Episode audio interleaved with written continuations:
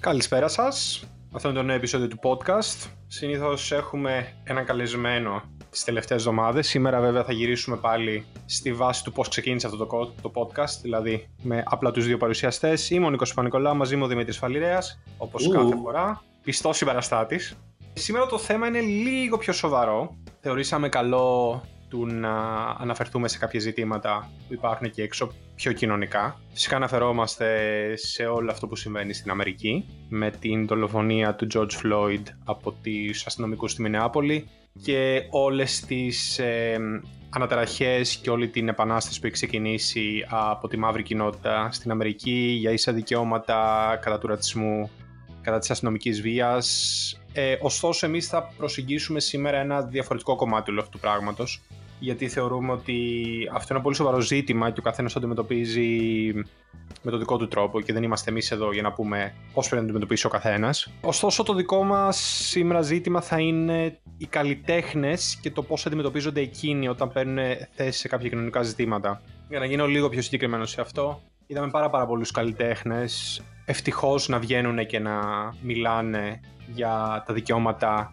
που θα έπρεπε να έχουν αυτοί οι άνθρωποι στην, ε, στις ΗΠΑ αλλά και σε ολόκληρο τον κόσμο, για τον ρατσισμό, για την αστυνομική βία, φυσικά για τον Black Lives Matter και όλα τα κινήματα που υποστηρίζουν αυτό το σκοπό. Ωστόσο, αυτό έγινε ακριβώς και το πρόβλημα με τους καλλιτέχνες. Δηλαδή, όταν ένας καλλιτέχνης βγαίνει για να υποστηρίξει ένα σκοπό και μια κίνηση, ε, υπάρχουν αυτομάτως όλοι αυτοί οι οποίοι θα κάνουν επίθεση στον κάθε μουσικό, στον κάθε καλλιτέχνη για το ότι εκείνος δεν μπορεί να καταλάβει τι είναι να είσαι στην Αμερική, να βιώνεις αυτή την αστυνομική βία, πόσο πολύ υποφέρει η μαύρη κοινότητα. Όχι απλά τις τελευταίες εβδομάδες, θα έλεγα τις τελευταίες δεκαετίες ενδεχομένως, ή ακόμα καλύτερα από πάντα. Έτσι, γιατί νομίζω ότι αυτό ποτέ δεν άλλαξε. Όπως πολύ σωστά είπαν κάποιοι, ο ρατσισμός δεν έχει αυξηθεί, απλά πλέον μαγνητοσκοπείται. Και αυτό είναι μια μεγάλη αλήθεια. Ωστόσο, νομίζω ότι βλέποντας όλη αυτή την επίθεση που δέχονται οι μουσικοί και οι καλλιτέχνες από τους ίδιους τους θαυμαστές όταν παίρνουν θέση σε κάποιο κοινωνικό ζήτημα, νομίζω ότι είναι κάτι το οποίο χρήζει μιας ανάλυσης, θα έλεγα. Δεν ξέρω τι λες Δημήτρη εσύ; Α, είμαι κι εγώ εδώ, το ξέχασα. Κάτσε τώρα, ξέχασα, έχεις ανοίξει 800 μέτωπα για να σου πασάρω την ερώτηση, θεωρείς ότι γενικά η μουσική, όντας άνθρωποι πιο διάσημοι, προφανώς πιο άνετοι οικονομικά, ίσως πλούσιοι θα έλεγα καλύτερα, αλλά θεωρείς ότι αυτοί οι άνθρωποι τελικά έχουν δικαίωμα να παίρνουν θέση σε κοινωνικά ζητήματα; Βασικά πρέπει πιστεύω να παίρνουν θέση σε κοινωνικά ζητήματα. Καταρχάς σίγουρα πρέπει να έχουν την αντίστοιχη σκέψη Θέλω να πω ότι παραμένουν πολίτες, ακόμα και αν είναι πιο επιφανείς πολίτες, παραμένουν πολίτες και πρέπει να συμμετέχουν στη δημοκρατική διαδικασία. Και προφανώς έχουν το δικαίωμα, όπως όλοι οι υπόλοιποι πολίτες, όταν έχουν πρόβλημα με κάτι το οποίο συμβαίνει, να κατεβαίνουν στον δρόμο, να παίρνουν θέση και από τη στιγμή που, που έχουν και αυτομάτως ε, μεγαλύτερη προβολή λόγω του έργου τους, είτε είναι καλλιτέχνες, είτε είναι αθλητές, είτε είναι γενικά επιφανείς φιγούρες τέλος πάντων, να επηρεάζουν και πιο δραστικά τις ε, μάζες, τις μάζες, ή τι όχι, ωραία λέξη λέτε. Το πρόβλημα έρχεται πιστεύω όταν σταματάμε να τους κρίνουμε σαν πολίτες και θεωρούμε ότι είναι μια αυθύπαρκτη εθέρια μάζα ας πούμε που η δουλειά της είναι είτε να τριμπλάρει στο παρκέ είτε να γράφει μουσική είτε να ζωγραφίζει είτε να κάνει οτιδήποτε. Α πούμε, είχε πάρει πάρα πολύ μεγάλη δημοσιότητα. Νομίζω είχε γίνει το 2014 όταν είχαν γίνει παρόμοιες ε, εξεγέρσεις στην Αμερική, πάλι με δολοφονία ενός ε, Αφροαμερικανού. Που είχε πάρει θέση ο LeBron James και είχε βγει μια παρουσιάστρια του Fox, αν δεν κάνω λάθος, και του είπε Shut up and dribble. Πράγμα το οποίο μου φαίνεται πάρα πολύ προβληματικό γιατί δεν πρόκειται να το πεις αυτό το πράγμα σε κάποιον άλλον επαγγελματία. Δεν πρόκειται να το πεις σε ένα μαραγκό ότι ξέρω εγώ σκάσε και μαράγκευε, ξέρω φτιάχνε ξύλα ή οτιδήποτε. Δεν πρόκειται να το πεις σε ένα μανάβι, δεν πρόκειται να το πεις σε έναν ε, υδραυλικό, γιατί θεωρείς ότι φυσικά και θα έπρεπε να αξιοποιούν τα πολιτικά τους, ε, τις πολιτικές τους υποχρεώσεις. Αλλά επειδή θεωρούμε ότι οι άνθρωποι που δεν τους αγγίζουν κάποια συγκεκριμένα πράγματα, φυσικά τους αγγίζουν έτσι. Το ότι έχουν γίνει πλούσιοι δεν σημαίνει καταρχάς ότι γεννήθηκαν πλούσιοι ή ότι ξαφνικά επειδή άλλαξε η ταξική του συνθήκη, άλλαξαν και αυτοί σαν άνθρωποι. Καταρχάς, για να πιάσω αυτό που είπες για τον LeBron James και το, το, καλά, το Fox ξέρουμε πολύ καλά ότι είναι ένα κανάλι, ένα δίκτυο το οποίο υποστηρίζει ξεκάθαρα τους Ρεπουμπλικάνους και ειδικά τα τελευταία χρόνια αποτελεί και το φερέφωνο του Τραμπ, άρα δεν το παίρνω καν σοβαρά όλο αυτό. Ωστόσο νομίζω ότι ο παράγοντας ο οποίος ξεχνάνε πολύ όταν κάποιοι παίρνουν κοινωνικές θέσεις σε κοινωνικά ζητήματα. Ας πούμε είχαμε, εγώ έχω ως πρόσφατο πούμε, παράδειγμα που είδα πούμε, ένα post της Billie Eilish η οποία φυσικά μίλησε για τον ρατσισμό κλπ. Είδα φυσικά ένα νέο post του LeBron James, οι οποίοι του λέγανε ότι δεν καταλαβαίνω γιατί πρέπει να μπλέκουμε τον αθλητισμό με τα κοινωνικά ζητήματα. Δηλαδή θεωρώ ότι αυτοί οι άνθρωποι, ας πούμε ο LeBron, ε, ο οποίος πλέον είναι ένας πολυκατομμυριούχο αθλητής του NBA, ξεκίνησε από κάπου και νομίζω ότι και ο ίδιος ως μέλος της ε, μαύρης κοινότητας στην Αμερική έχει βιώσει αυτά τα πράγματα στο πετσί του. Δηλαδή δεν θεωρώ ότι ξέφυγε από αυτό. Ε, ανήκει στην όρμα όλου αυτού του πράγματος, ανήκει σε μια κοινότητα ανθρώπων οι οποίοι έχουν υποστεί συστηματικό ρατσισμό και βία από την αστυνομία. Και επίσης θεωρώ ότι άλλοι ας πούμε καλλιτέχνες, είδα ας πούμε post από τον Snoop Dogg, είδα post από πάρα πάρα πολλούς, ε, από τον Questlove ας πούμε, από τον Roots κλπ. Που για αυτούς τους ανθρώπους, ξέρεις, πολλές φορές είναι ακριβώς αυτό που είπες, δηλαδή όταν ναι, τους έχουμε στο μυαλό σου μια εθέρια ύπαρξη ότι ξέρεις αυτή είναι μουσική και είναι μέσα στη φούσκα τους και δεν καταλαβαίνουν. Νομίζω ότι εκεί ξεκινάει το όλο λάθος των κοινών θνητών, ας πούμε, αναφερό, αναφερόμενο σε εμάς, ως προς αυτούς. Δηλαδή, θεωρούμε ότι ακριβώς επειδή εκείνοι μέσω της δουλειάς τους βγάλανε κάποια λεφτά παραπάνω και μέσω του ταλέντου τους, ε, θεωρούμε αυτομάτως ότι δεν έχουν καμία επαφή με όποιο κοινωνικό ζήτημα μπορεί να προκύψει και νομίζω ότι από εκεί ξεκινά το θέμα. Δηλαδή, θεωρώ ότι αυτόματα νομίζω ότι προσπαθούμε να μπλοκάρουμε έναν άνθρωπο όταν αυτός έχει παραπάνω λεφτά ή παραπάνω διασημότητα ή οτιδήποτε, από το να εκφέρει μια θέση για κάποιο κοινωνικό ζήτημα, ακόμα και όταν αυτή η θέση είναι σωστή. Αντί να προσπαθούμε να πικάρουμε αυτούς οι οποίοι υποστηρίζουν π.χ. ρατσισμό, υποστηρίζουν το All Lives Matter με το πρόβλημα που έχει αυτή η έκφραση φυσικά ή όλα τα υπόλοιπα, αντί να πικάρουμε αυτούς, πικάρουμε αυτούς που πραγματικά προσπαθούν να κάνουν κάτι, προσπαθούν να πούνε κάτι στο δικό τους κοινό. Ναι, εντάξει, νομίζω ότι όλο αυτό βέβαια πηγάζει καθαρά από ζητήματα marketing. Θέλω να πω, είσαι μια εταιρεία που φτιάχνει, ξέρω εγώ, μακαρόνια. Όλοι τρώνε μακαρόνια, σωστά. Mm-hmm. Οι αριστεροί τρώνε μακαρόνια, οι δεξιοί τρώνε μακαρόνια, οι κεντρώοι, οι φασίστες, όλοι τρώνε μακαρόνια. Οι λευκοί, οι μαύροι κτλ. κτλ. Όποια, όποια κατηγορία μπορείς να σκεφτείς, τρώει μακαρόνια. Εσένα σε νοιάζει να πουλήσεις μακαρόνια.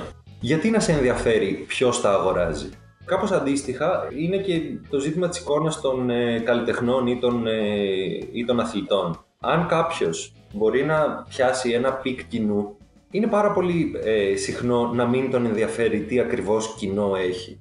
Έχουμε φυσικά και, αντίστη... και τα εντελώς αντίστροφα παραδείγματα και είναι τελικά οι καλλιτέχνες οι οποίοι εκτιμάς περισσότερο. Η Nina Simone δεν το βούλωσε ποτέ ήταν ξέρω εγώ κουμπάρα του Malcolm X και ασχολήθηκε όσο λίγοι άνθρωποι με το, με το ζήτημα της φιλετικής ισότητας τη δεκαετία του 60.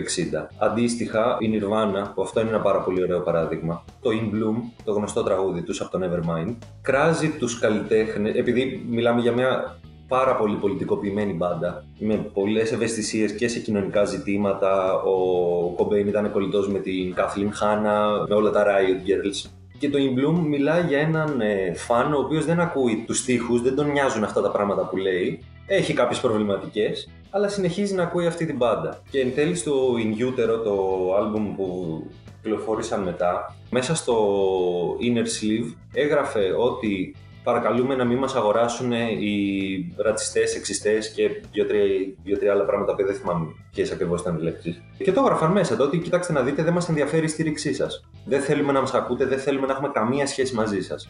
Αυτό είναι πολύ καλό παράδειγμα που με του Νιρβάνα, γιατί είχαμε και τις δηλώσεις του Νοβοσέλιτ ε, μες στη εβδομάδα που πέρασε, που προσπάθησε μετά επιτυχώ να το μαζέψει που φυσικά στάθηκε υπέρ του Τραμπ, λέγοντας ότι είναι ευθύς και σοβαρός και αποφασιστικός. Και μιλάμε για έναν άνθρωπο ο οποίος νομίζω ότι πλήγωσε και πολύ βαθιά ε, ενδεχομένως την κληρονομιά των Ιρβάνα. Και ακριβώς γιατί τουλάχιστον ο Κομπέιν και ο Γκρόλ ήταν δύο άνθρωποι οι οποίοι ανοιχτά έχουν σταθεί κατά του ρατσισμού, κατά της ομοφοβίας, κατά των φυλετικών διακρίσεων κλπ. κλπ.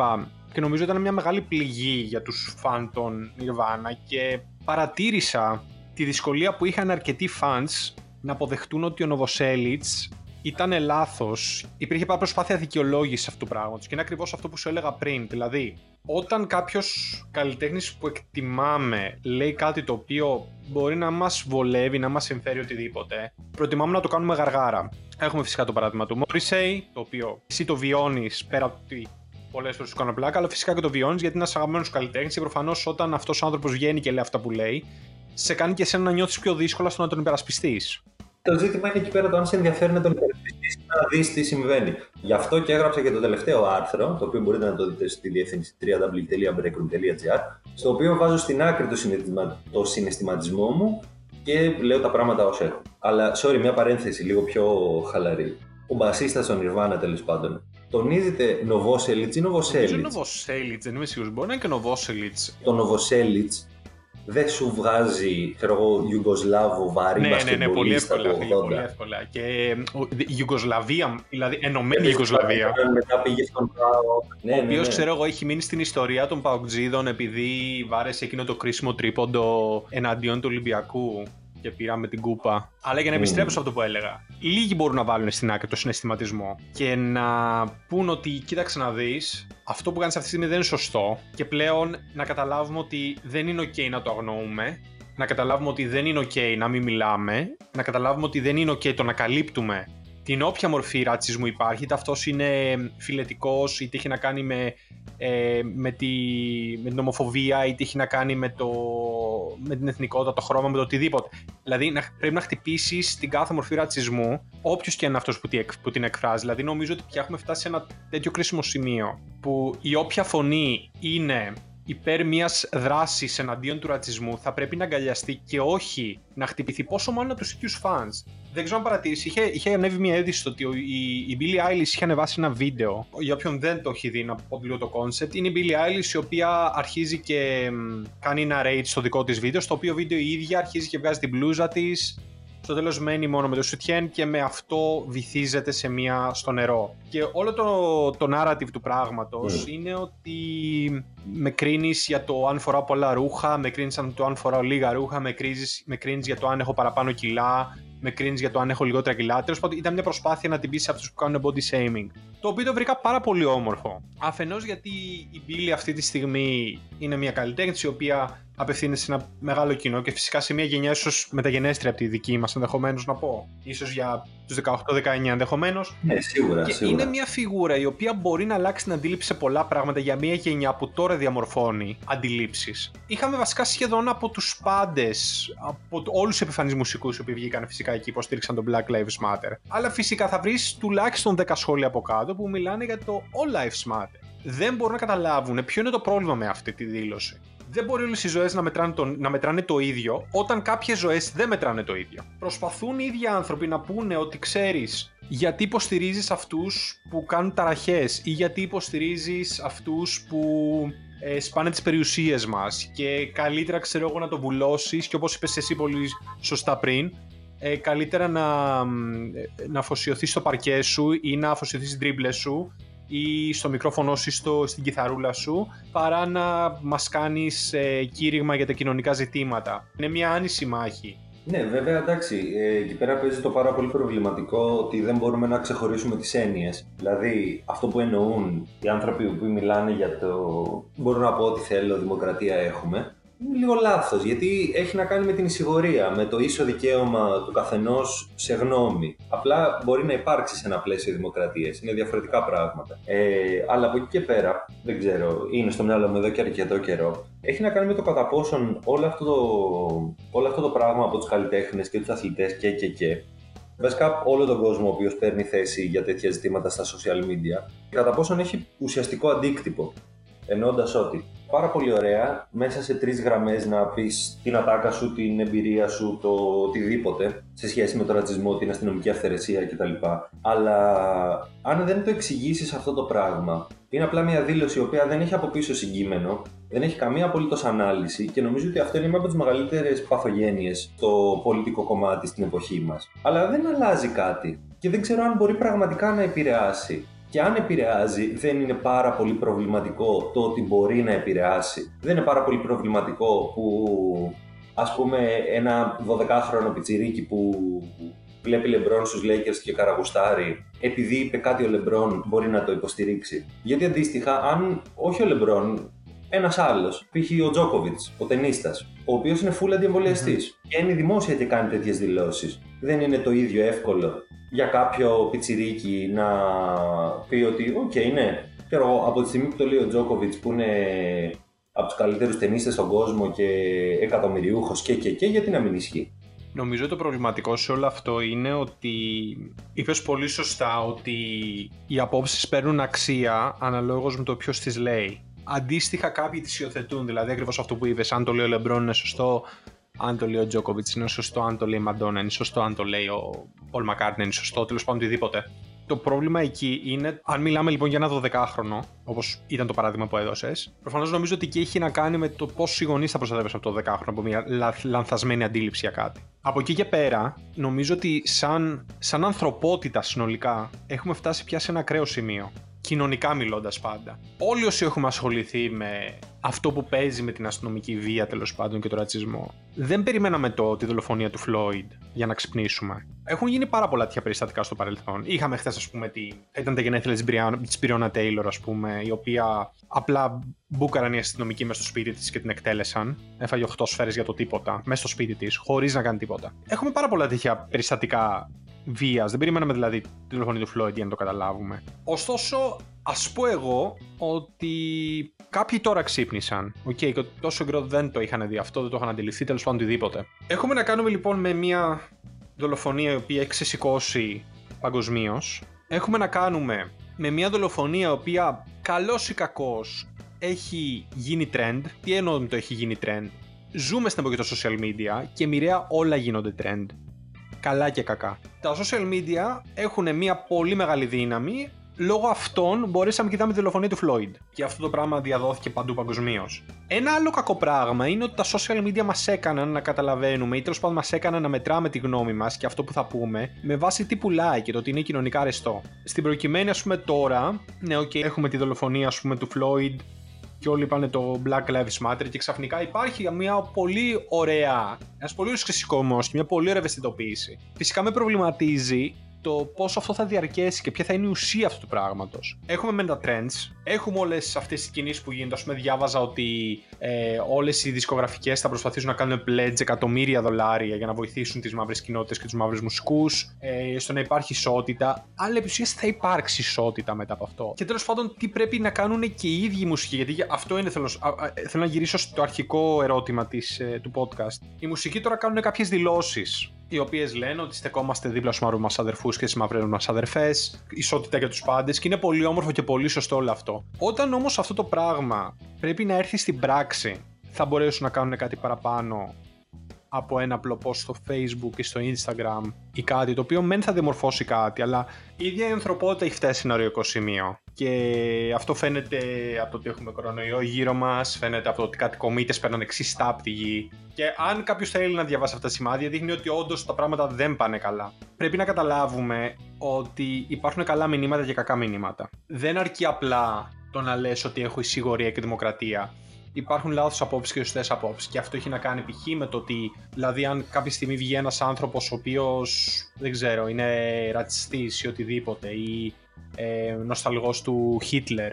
Αν αυτός ο άνθρωπος είναι διάσημος, πρέπει να πει απαραίτητα ότι αυτό που λέει θα το δεχτούμε επειδή είναι απλά διάσημος. Όχι, θέλω να πω ότι υπάρχουν σωστές απόψεις και λάθος απόψεις. Έχεις απόλυτο δίκιο σε αυτό που είπε πριν, ότι δεν πρέπει να ξεχνάει ο κόσμος ότι όσο διάσημος και αν είναι κάποιος, ως αθλητής, ως μουσικός, ως οτιδήποτε, συνεχίζει να είναι ένας πολίτης, ο οποίος έχει δικαίωμα να εκφέρει την άποψή του.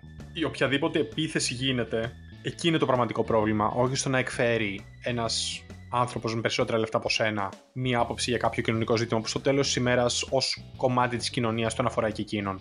Αυτή η αντίληψη ότι επειδή κάποιος ας πούμε είναι πλούσιος δεν μπορεί να μιλάει για ταξικές διαφορές, δεν ξέρω, μου φαίνεται τουλάχιστον αστεία. Γιατί ένα, δεν ξέρεις το πώς έχει μεγαλώσει ο άλλος, το πώς έχει, έχει βιώσει αυτά τα πράγματα. Και δεύτερον, θέλω να πω τόσοι προδότες της τάξης τους υπάρχουν από κάθε πιθανό σημείο του, του πολιτικού φάσματος. Γιατί ο αρνητής της ε, άρχουσας τάξης ξαφνικά αποκτάει λιγότερο credibility από τον αρνητή της ε, χαμηλότερης τάξης. Δηλαδή, στο κομμουνιστικό κίνημα, οι μεγαλύτερες φιγούρες είναι αστεί. Ο Μάρξ ήταν αστός, ο Έγγελς ήταν αστός, ο Λένιν ήταν αστός, ο Γκεβάρα, ο, ο Κάστρο ήταν αστεί. Αυτό δεν, δεν μείωσε με κάποιο τρόπο την πολιτική τους, ε, την πολιτική τους ταυτότητα ή την πολιτική τους δύναμη ή το τι κατάφεραν είτε να γράψουν είτε να κάνουν. Αλλά πέρα από αυτό, ε, για να απαντήσω σε αυτά που είπες πιο πριν, Πιστεύετε ότι η πολιτικοποίηση μπορεί να έρθει με δύο τρόπους. Ο πρώτος είναι με, μέσα από διάβασμα και μελέτη, είτε προσωπική είτε στο, στα πλαίσια μιας ακαδημαϊκής καριέρας ε, και ο δεύτερος είναι μέσα από γεγονότα. Είναι σημεία στην ιστορία τα οποία διαμορφώνουν αντιλήψεις. Για τη δική μου τη γενιά ήταν η δολοφονία του Γρηγορόπουλου, ας πούμε. Το ότι είδαμε ένα παιδί στην δική μας ηλικία που θα μπορούσε να είμαστε εμείς, αν είχαμε, ξέρω εγώ, πει ψέματα στη μάνα μας και είχαμε πάει στα εξάρχεια αντί να βγούμε στη γειτονιά ή για την επόμενη γενιά πιστεύω ότι ήταν η δολοφονία του Φίσα από τη Χρυσή Αυγή που έκανε κάποια πράγματα πάρα πολύ ξεκάθαρα και ανάγκασε τον, ε, τον κόσμο να πάρει θέση για αυτό το ζήτημα και νομίζω ότι μια αντίστοιχη στιγμή είναι τώρα η δολοφονία του Φλόιντ. Θέλω να πω, δεν νομίζω ότι είναι κάτι το οποίο θα ξεχαστεί μέσα σε δύο-τρει εβδομάδες ή ακόμα και δύο-τρει μήνες. Γιατί έχει δημιουργήσει συνθήκες εξέγερσης. Όχι επανάστασης, αλλά εξέγερσης. Αυτό έχει να κάνει και με τους χειρισμούς της Αμερικανικής κυβέρνησης, έχει να κάνει και με, το... με την ομότητα η οποία βιντεοσκοπήθηκε, έχει να κάνει με τις προκλητικές δηλώσεις, έχει να κάνει με με την πόλωση η οποία δημιουργείται γύρω από αυτό και καλώς κακώς αναγκάζει τους, καλώς πιστεύω, αναγκάζει τους πάντες να πάρουν μια θέση πάνω σε αυτό. Τώρα για το κομμάτι το, το καλλιτεχνικό, μου άρεσε πάρα πολύ που είδα πολλούς από αυτούς τους ανθρώπους και αθλητές και μουσικούς να κατεβαίνουν σε αυτές τις πορείες. Έχει κατέβει το μισό NBA ας πούμε, έχουν τραγουδιστές, ε, κιθαρίστες, μουσική γενικά. Οπότε ναι, είναι κάτι, είναι κάτι πέρα από το απλά γραφώ ένα στάτους από την, ε, από την ασφαλή επαυλή μου που δεν μπορεί να με πειράξει τίποτα. Και θεωρώ ότι ναι, είναι στιγμή η οποία θα αφήσει μια ισχυρή παρακαταθήκη. Ή τουλάχιστον αυτό θέλω να πιστεύω, θέλω να ελπίζω. Είσαι σε μια καμπή και σε ένα γεγονός πρέπει να πάρεις θέση. Okay, πρέπει να επιλέξεις ένα άλλο στρατόπεδο. Δηλαδή, δεν μπορείς να παραμείνει ουδέτερος. Κακά τα ψέματα. Δηλαδή, έχει τελειώσει πια αυτό το παραμύθι ότι εγώ δεν θέλω να υποστηρίξω κάτι. Υπάρχει το καλό και το κακό και κρίνεσαι από αυτό. Βλέπεις ότι αυτή τη στιγμή οι Ηνωμένες Πολιτείες είναι κάτω υπό στρατικό καθεστώς. Ε, είδαμε έναν Τραμπ ο οποίος βγαίνει και λέει ότι έχω κάνει περισσότερα πράγματα για τη μαύρη κοινότητα από ό,τι έχει κάνει ο Αβραάμ Λίνκολν, ας πούμε, για παράδειγμα. Αυτό είπε. Είναι ένας άνθρωπος ο οποίος προφανώς δεν ξέρουμε πλέον αν είναι εντελώς ηλίθιος. Προφανώς είναι εντελώς ηλίθιος. Ή αν απλά δεν τον ενδιαφέρει καθόλου, απλά αν ζει σε παρεστήσεις, δεν ξέρω τι ακριβώς συμβαίνει στο κεφάλι του. Αλλά νομίζω ότι πλέον η μουσική, οι καλλιτέχνες, όλοι αυτοί οι άνθρωποι πρέπει να μιλάνε για κοινωνικά ζητήματα. Δηλαδή, αρκετά πια με την ανοχή. Αν αυτά τα κοινωνικά ζητήματα είναι σεξισμός, αν αυτά τα κοινωνικά ζητήματα είναι ρατσισμός, αν αυτά τα κοινωνικά ζητήματα είναι ομοφοβία, δεν μπορούμε να ορίζουμε στο τι είναι trendy πια και τι είναι όχι. Κοινωνικά ζητήματα υπάρχουν συνέχεια και όλοι πρέπει να παίρνουν θέση. Αλλά όταν απευθύνεσαι σε ένα κοινό το οποίο αποτελείται από γκέι, το οποίο αποτελείται από πρόσφυγες, το οποίο αποτελείται από μαύρους και λευκούς ανθρώπους, δεν μπορείς να γυρίσεις την πλάτη σου σε κάποιους από αυτούς. Εκεί είναι το θέμα, ότι όλοι πρέπει να πάρουν θέση αυτή τη στιγμή. Και όλοι αυτοί λοιπόν οι οποίοι παίρνουν θέση είναι αυτοί οι οποίοι πρέπει να κάνουν shutdown επιτόπου, αυτούς οι οποίοι συνεχίζουν να λένε ότι all lives matter, ότι stick to your music ή stick to your ball ή οτιδήποτε αυτοί οι άνθρωποι πρέπει να κάνουν shutdown τους πάντες. Πρέπει πια να υπάρχει ένα ξεσκαρτάρισμα στη δική τους fanbase. Πρέπει να υπάρχει πια ένα ξεσκαρτάρισμα στο ποιους ανεχόμαστε και ποιους όχι. Μπορώ να σου πω σε ένα πιο, σε πιο μικρό επίπεδο. Για τη χάρη μερικών likes σε σελίδες, αν μπεις από κάτω και δεις σε μουσικές σελίδες, δεν θα πω καν στις σελίδες τύπου γκαζέτα, Sport FM, γιατί αυτή είναι μια κατηγορία από μόνος που έτσι κι αλλιώς πάντα δέχονταν τον οχετό. Αλλά αν πας σε σελίδες μικρότερου ελληνικούς μουσικές, δεν έχεις ιδέα τι σχόλια παίζουν από κάτω όταν αναφέρονται σε κάποιο τέτοιο θέμα και κανείς αυτούς τους ανθρώπους δεν τους κάνει μπαν. Κανείς δεν τους διαγράφει. Κρατιέται μια ουδετερότητα εκεί πέρα και μια και καλά απολυτή στάση, στάση όταν αυτό το πράγμα δεν θα έπρεπε να συμβαίνει. Μπάνε τους, χάσε like, δεν με ενδιαφέρει. Μόνο εμείς έχουμε καθαρό κοινό. Και αν δεν έχουμε καθαρό, ακριβώς. Λέει και η Ελληνοφρένεια, θα τους στείλουμε στην πλησιέστερη ψηφιακή πηγάδα. Δεν το λέω για να ευλογήσω τα δικά μας γένια. Νομίζω ότι αυτό έχει να κάνει με τον κάθε άνθρωπο. Δεν έχει να κάνει. Το, site, το κάθε site διαμορφώνει, διαμορφώνει την ταυτότητά του από αυτούς που γράφουν. Okay. Έχω, είχα τη χαρά πάντα να έχω ανθρώπους οι οποίοι ήταν ενάντια όλων αυτών των πραγμάτων. Και ποτέ μου δεν θυσίασα κάτι που πιστεύω για να πάρω μερικά like παραπάνω. Και ποτέ θα το κάνω. Απλά βλέπω, είναι, είναι τρομερά θλιβερό που βλέπω ότι δέχονται τρομερά προβληματικές δηλώσεις, δέχονται τρομερά ε, ρατσιστικές δηλώσεις ή ομοφικές δηλώσεις ή σεξιστικές δηλώσεις και κανείς δεν τους κάνει ban, μπορείς να μπεις μετά από 2, 3, 5 μέρες και να συνεχίσεις να βλέπεις αυτό το σχόλιο. Γιατί κανείς δεν ενδιαφέρεται, γιατί λέει ότι θα χάσω το ένα like, δηλαδή σταματήσει πια να προσπαθείτε να πουλήσετε το οτιδήποτε, το όποιο νούμερο και κάποια στιγμή ξέρω εγώ πείτε ότι αυτό είναι αρκετά, δεν δε, δε το δέχομαι άλλο. Δηλαδή αν πεις κάτι το οποίο είναι λάθος, έφαγες κλότσο. Είναι τόσο απλό. Δηλαδή φταίμε και εμείς πια σε αυτό. Φταίμε και εμείς γιατί σε ένα μικρότερο βαθμό ανεχόμαστε από τους ανθρώπους, οι οποίοι μετά θα μπουν σε κάτι μεγαλύτερο και θα συνεχίσουν να λένε την παπάντζα τους, χωρίς να τους αγγίξει κανένας. Εκεί είναι το βαθύ προβληματικό της υπόθεσης. Δηλαδή έχουμε φτάσει πια σε ένα πολύ πολύ πολύ κρίσιμο σημείο που κανείς δεν πρέπει να κάνει έκπτωση σε αυτό πραγματικά είναι σωστό.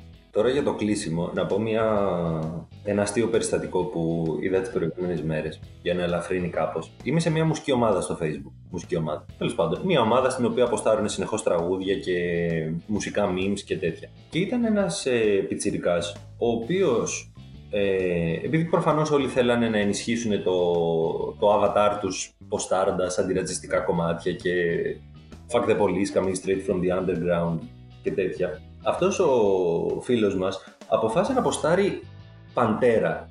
Συγκεκριμένα το, το τραγούδι No Good και είχε βάλει μάλιστα από πάνω του στη λεζάντα του στίχους Race Pride Prejudice, Black Man, White Man, No Stand. Τέλος πάντων, που υποτίθεται καλή σε μια γενική και αόριστη επανάσταση αυτό το τραγούδι. Το οποίο από μόνο του είναι λίγο προβληματικό. Νομίζω ότι πλέον ξέρουν όλοι για τον ε, Phil Anselmo. Νομίζω ότι το, το βιντεάκι που φωνάζει White Pride και κάνει τον ναζιστικό χαιρετισμό έχει, mm-hmm. υπάρχει παντού τέλος πάντων. Ο τύπος αυτός δεν το είχε δει και πόσταρε Παντέρα με αντιρατσιστικό πρόσημο. Και γέλασα πάρα πολύ εκείνη την ώρα. Σχολίασα από κάτω βέβαια, αλλά δεν τον ένιωξε ιδιαίτερα. Εκεί νομίζω πάντως ότι έχει να κάνει με αυτό που είπε πριν για το πρέπει να διαβάσουμε και πρέπει να μαθαίνουμε και πρέπει να ξέρουμε τι είναι αυτό που ακούμε Πρέπει να ξέρουμε τι είναι αυτό που βλέπουμε, πρέπει να ξέρουμε τι είναι αυτό που υποστηρίζουμε, πρεσβεύουμε τέλος πάντων, τα είδωλά μας. Πρέπει να ξέρουμε γενικά. Το πρόβλημα προκύπτει από τη δική μας άγνοια. Έχω δει ακριβώς ανθρώπους οι οποίοι άθελά τους έχουν υποστηρίξει πράγματα γιατί απλά δεν ξέρανε. Το οποίο το σέβομαι. Απλά νομίζω ότι φτάσαμε πια σε ένα σημείο που δεν αρκεί πια το να λες δεν ήξερα. Μα δεν έχει ιδιαίτερη σημασία. Δεν θα μπεις. Ε, δεν θα προσπαθήσεις καν να επιβεβαιώσεις τα πράγματα τα οποία ανεβάζεις. Βλέπεις το ότι είδα τις πρώτες μέρες. Βασικά δεν είδα γιατί το προφίλ που έχω τώρα είναι πάρα πολύ προστατευμένο από όλα αυτά τα πράγματα. Αλλά είδα, ας πούμε, το ότι υπήρχαν διάφορα post τα οποία βγάζανε αυτή τη φωτογραφία με τους ε, παλέμαχους μπάτσους που φοράγανε μπλούζες I can't breathe και τις ε, παρουσίαζαν ως τότε σημερινές, πέρα μια εβδομάδα. Ενώ είναι τέσσερα χρόνια πριν. Και μιλάς για ανθρώπους οι οποίοι είναι στην θεωρητικά σωστή πλευρά της ιστορίας και δεν κάθονται να ελέγξουν ούτε αυτό το πράγμα. Αυτό για μένα είναι εξίσου προβληματικό. Γιατί όταν έχεις μια ολόκληρη κουλτούρα η οποία απλά αναπαράγει ό,τι βρίσκει χωρίς να το αμφισβητεί, χωρίς να το κοιτάζει λίγο παραπάνω, ναι, δεν βρίσκω κάποια διαφορά από τους ε, τυπάδες που στο δημοψήφισμα ε, ποστάρανε τη φωτογραφία με τις γιαγιάδες από την Νότια Αφρική που ήταν στο ATM. Δεν βλέπω καμία απολύτως διαφορά. Και αυτό είναι το πρόβλημα. Η τουιτεροποίηση της πολιτικής και ο χουλιγανισμός που επικρατεί σε όλα αυτά τα μέσα. Ακόμα και το να αποστάρει μια που λεζάντα, ας πούμε, δεν αλλάζει κάτι. Αν θες να αλλάξεις κάτι, πρέπει να μιλήσεις για τη ρίζα του. Πρέπει να εξηγήσεις γιατί ο ρατσισμός είναι λάθος. Το ο ρατσισμός είναι λάθος γενικά, εμένα δεν μου λέει απολύτως τίποτα. Άμα δεν ξέρεις γιατί. Ποιες είναι, από πού πηγάζει, ποιες είναι οι συνθήκες που το αναπαράγουν στο σήμερα, γιατί αυτή η ιδεολογία έχει ζήσει μέσα στους αιώνες και συνεχίζει να υπάρχει. Α πούμε, την, ε, την ε, πορεία της Παρασκευής δεν ξέρω αν το είδες αυτό. Είχε προγραμματιστεί μια πορεία την, ε, την Παρασκευή σε διάφορες πόλεις Ελλάδας, μεταξύ των οποίων και η Αθήνα. Ήταν μια, την κάλεσε μια συλλογικότητα η οποία δεν είχε κανένα απολύτως ε, identifier. Δεν ξέραμε ποιοι είναι, δεν υπάρχουν, δεν, ξέ, δεν, δεν ξέρουμε ποια είναι τα μέλη τους. Λεγόταν fuck racism και κάλεσε από μια σελίδα στο Instagram. Χωρίς πρόγραμμα, χωρίς στόχευση, χωρίς τίποτα. Τελικά μαζεύτηκαν χίλια άτομα, κάλεσαν συγκέντρωση την ίδια ώρα και στο ίδιο μέρος που υπήρχε το... η συγκέντρωση για το περιβαλλοντικό νομοσχέδιο. Κάνανε έναν αχταρμά, μετά συλλάβανε για καμιά τριανταριά μπάχαλους, μπάχαλους ασφαλίτες, δεν ξέρω τι ακριβώς συνέβη, αλλά Το κέρατο μου μέσα είναι πάρα πολύ προβληματικό. Το fuck racism από μόνο του δεν λέει απολύτως τίποτα. Στην καλύτερη περίπτωση δηλώνει άγνοια. Ξεκάθαρα. Πάντως για να κάνουμε, να το κλείσουμε λίγο αυτό το πράγμα. Εγώ θέλω να πω δύο, δύο πραγματάκια πριν τον επίλογο. Το ένα είναι ότι ακόμα και αν αυτό το.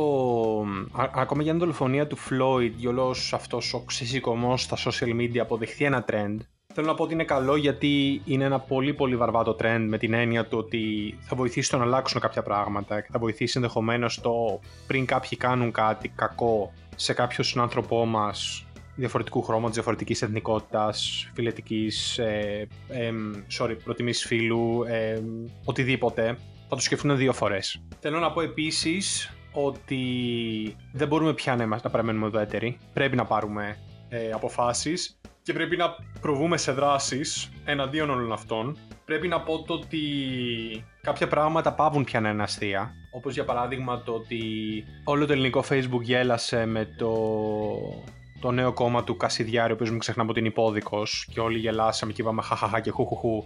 Και θα είναι ακόμα πιο αστείο να δούμε τελικά πώς θα τον ψηφίσουν εκλογές για το χαβαλέ του ονόματος. Και θέλω να πω ότι. Είναι πολύ βασικά αυτά που θα πω, αλλά θέλω να πω ότι δεν είναι OK να είσαι ρατσιστής. Δεν είναι OK να είσαι ομοφοβικός. Δεν είναι OK να είσαι σεξιστής. Δεν είναι OK τέλος πάντων να μην σέβεσαι τον άνθρωπό σου και το πώς αυτός έχει επιλέξει να ζει τη ζωή του. Και τέλος πάντων, όλοι όσοι ακούνε αυτό το podcast και ανήκουν σε αυτή τη σελίδα που διατηρούμε όλα αυτά τα χρόνια του Breakroom, παρακαλώ να πάνε στα τσακίδια. Αυτό ήθελα να πω και να το πω και, και δημόσια.